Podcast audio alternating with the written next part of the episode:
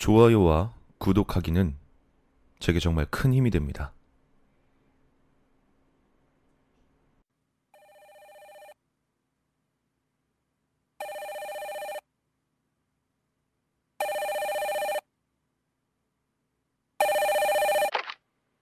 전화 받았습니다.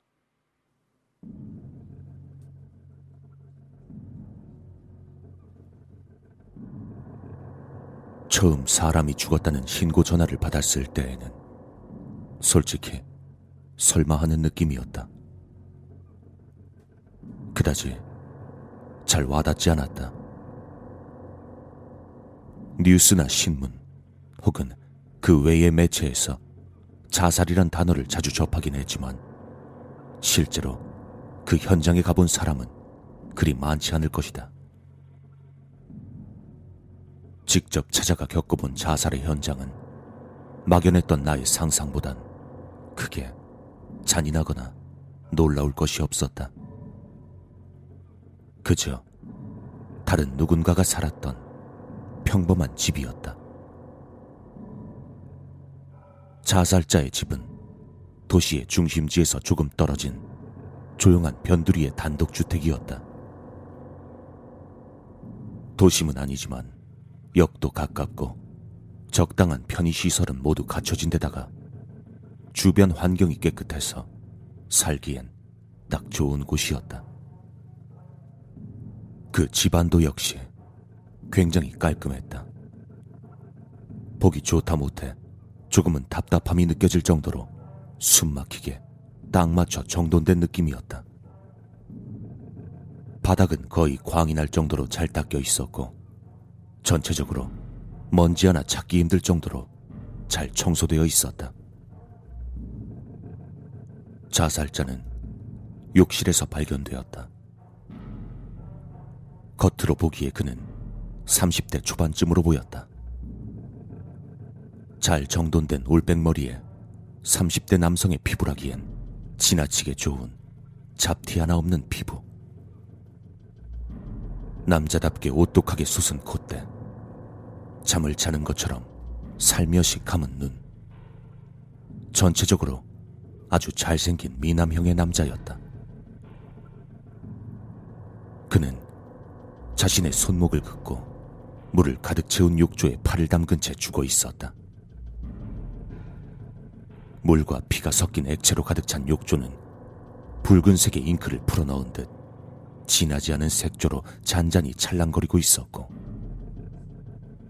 자살자는 온몸에 피가 다 빠져서인지 아주 창백한 모습으로 죽어 있었다. 그러나 그 시체는 혐오스럽거나 무섭지 않았다. 오히려 그 핏기 없는 안색은 그의 전체적인 인상과 결합되어 젠틀하면서도 아주 깔끔하다는 느낌을 주었다. 자살자는 자신의 집이 잘 정돈된 만큼이나 깔끔한 상태로 죽어 있었고 자살이라기보다는 편안한 자연사로 생각될 정도로 그의 시체는 지나치게 깨끗하고 평온해 보였다. 시체를 회수하고 나서 난 현장의 증거를 찾았다. 자살에 쓰인 칼 이외에 다른 특별한 도구는 보이지 않았다. 신고자였던 자살자의 여자친구는 요 근래에 들어 연락이 잘 되지 않아서 집으로 직접 찾아왔다가 현장을 발견했다고 진술했다.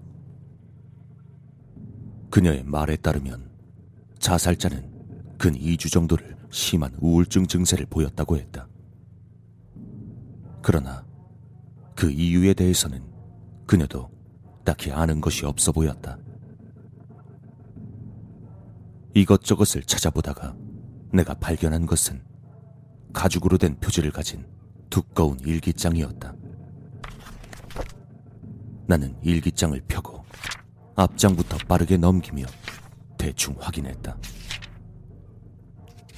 일기장에는 사소했던 사건부터 자살자의 옛 고민 등 여러 가지가 적혀 있었다. 그렇게 한참을 별로 도움이 되지 않는 이야기들을 넘기자 내 눈이 번쩍 뜨일 만한 이야기들이 쓰여 있었다.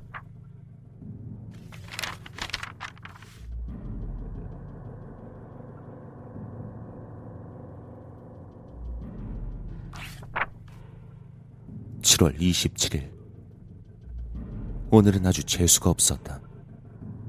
출근을 하는 도중 구걸하던 노숙자에게 바지자락을 잡혀버렸다. 그 노숙자는 도대체 언제 씻었는지 모를 새까만 손으로 혐지도 없이 내 양복 바지에 손을 가져다 댔다. 짜증이 나서 걷어차고 싶었지만 더 달라붙을까 싶어 얼른 돈을 꺼내자 그놈은 씩 웃으며 손을 놓았다. 계속 바지가 신경 쓰여서 일도 제대로 할 수 없었다. 이 더러운 쓰레기들이 사라졌으면 좋겠다. 8월 1일. 지난주에 만났던 그 더러운 노숙자를 다시 보았다. 여전히 더러운 몰골이었다. 그놈은 나를 알아봤는지 실실 웃으며 다가왔고, 난 못 본 척 빨리 자리를 옮기려 했다. 그러나, 이번에도 잡혀버렸다. 역시 바지의 끝자락이었다. 오늘은 화가 나서 그대로 그 면상을 차버렸다. 그놈은 코피를 쏟으며 뒤로 넘어갔고 난 그 틈에 빠져나올 수 있었다. 저번과 달리 쓰레기를 치웠다는 상쾌한 기분이 들었다. 지하철 안에서 구걸을 하는 장애인을 보았다. 일을 할 생각도 안 하고 동정심의 빌부터 돈을 쉽게 얻으려는 쓰레기들이다. 그는 자신이 더 불쌍해 보이려는 듯 제대로 씻지도 않았다. 장애인은 객실을 돌며 승객들의 무릎 위에 코팅된 종이를 놓아놓고는 다시 순서대로 회수했다. 대부분의 승객들은 무시했으나 몇 사람은 그 쓰레기의 더러운 손에 돈을 쥐어주었다. 참, 비위도 좋은 사람들이다. 난 따로 돈을 주지 않았다. 그 더러운 손이 무릎에 닿았을 때 무척이나 기분이 나빠서 동정심보다는 분노가 더 크게 느껴졌지만 사람들이 많아서 참았다. 언젠가 나를 잡고 쓰레기들을 치워야 할 것 같다. 8월 12일 아침에 출근해서 회사 화장실에 들어갔다가 심장이 멎는 줄 알았다. 웬 거지가 몰래 들어와서 씻고 있었다. 그 몸에서 나온 검은 구정물을 보자 속이 메스꺼웠다. 청소부와 관리인들에게 소리를 지르며 항의했지만 그들은 크게 신경 쓰지도 않고 나중에 치우겠다는 소리만 했다. 역시 내가 직접 청소를 해야 할 것 같다. 점점 주변에 보이는 쓰레기들을 참기가 힘들다. 8월 15일 첫 번째 쓰레기를 치웠다. 항상 역 앞에서 채이던 쓰레기였다. 쓰레기는 역시 쓰레기통이 어울리는 법이다. 주변에서 거슬리던 단 하나의 쓰레기를 치웠을 뿐인데 무척이나 상쾌하고 공기가 맑아진 기분이었다. 역시 사람은 주위 환경이 깨끗해야 한다. 앞으로 주말엔 꼭 청소를 하는 게 좋을 것 같다. 8월 24일. 지난주에 치웠던 쓰레기와 어제 치운 쓰레기의 양이 조금 많아서 쓰레기통이 가득 차버렸다. 특히나 지난주의 쓰레기들은 부패가 진행되어 역겨운 냄새를 풍겨왔다. 아무래도 처리 방법에 변화를 주어야 할 것 같다. 8월 27일 쓰레기들을 모두 묻었다. 집 앞 마당은 그다지 큰 편이 아니지만 쓰레기들을 묻을 정도는 되었다. 쓰레기들을 묻고 나선 그동안 냄새가 배어버린 쓰레기통을 다시 정리했다.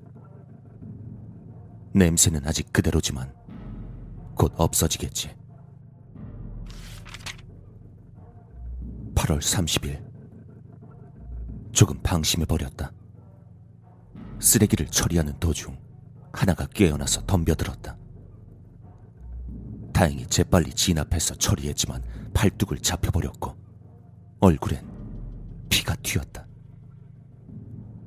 너무 불쾌하고 찝찝해서 살가죽이 벗겨질 정도로 강하게 문질렀다.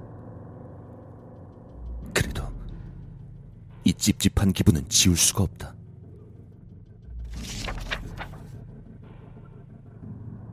(9월 2일) 팔뚝과 얼굴에 알 수 없는 기포가 생겼다. 아마도 전에 쓰레기를 처리하던 중에 더러운 것과 접촉했기 때문인 것 같다. 그날 분명히 살가죽이 벗겨질 정도로 씻었는데도 불구하고 이렇단 것은 그만큼 이 쓰레기들이 더러웠단 뜻일 것이다. 9월 4일 얼굴과 팔뚝에서 시작된 기포가 점점 번지고 있다. 팔에서 시작된 기포는 오른쪽 팔 전부를 덮었고 얼굴에서 내려온 기포는 목을 넘어 가슴까지 번져버렸다. 그리고 너무나 가렵다. 하지만 더욱 악화될 것 같아서 긁을 수가 없다. 내일은 병원에서 진단을 받아봐야 할 것 같다. 9월 5일 피부과에 다녀왔다. 의사는 나를 정신병자 취급했다. 그는 내 몸에 아무런 이상이 없으며 건강한 피부를 가졌다고 칭찬하며 거울을 보여주었다. 그러나 거울 속에는 온몸이 기포로 뒤덮여 피부가 파충류의 가죽 같은 못난 사람만 비춰지고 있었다. 역정을 내는 나에게 의사는 정신과 진료를 조심스레 추천했다. 시발. 돌팔이 같은 새끼.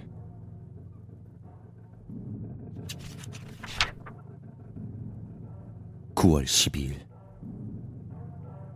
입맛도 없고 아무런 의욕이 없다. 골마버린 피부에선 누런 진액이 흘러나온다. 내 온몸은 고름과 기분 나쁘게 끈적거리는 액체로 범벅이 되었다. 거울을 볼 때마다 자괴감이 들어 자살을 생각하게 된다. 씻어도, 씻어도. 이 더러운 고름과 피부병은 나아질 생각을 않는다. 오히려 역겨운 진액을 잔뜩 뿜어대며 몸을 더럽게 만들고 있다.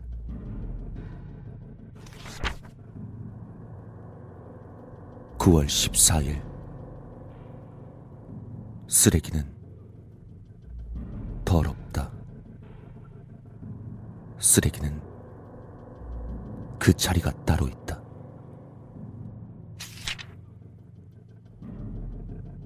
(9월 17일) 마지막으로 목욕을 했다. 지금 이 순간, 난 나에게 정신병이 있기를 기도한다. 다른 사람들이 내가 보고 있는 내 모습을 볼 수 없기를 바란다. 이제 난 마지막으로 남은 쓰레기를 치울 것이다. 일기는 그것으로 끝이었다. 일기의 내용대로 자살자의 집 앞마당에서 실종되었던 노숙자들로 보이는 훼손된 시신 몇 구가 발견되었고 그대로 회수되었다.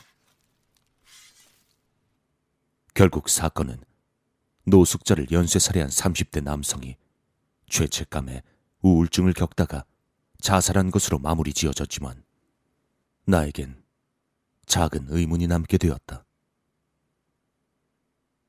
대체 자살자는 자신의 모습을 어떤 모습으로 보고 있었던 것일까?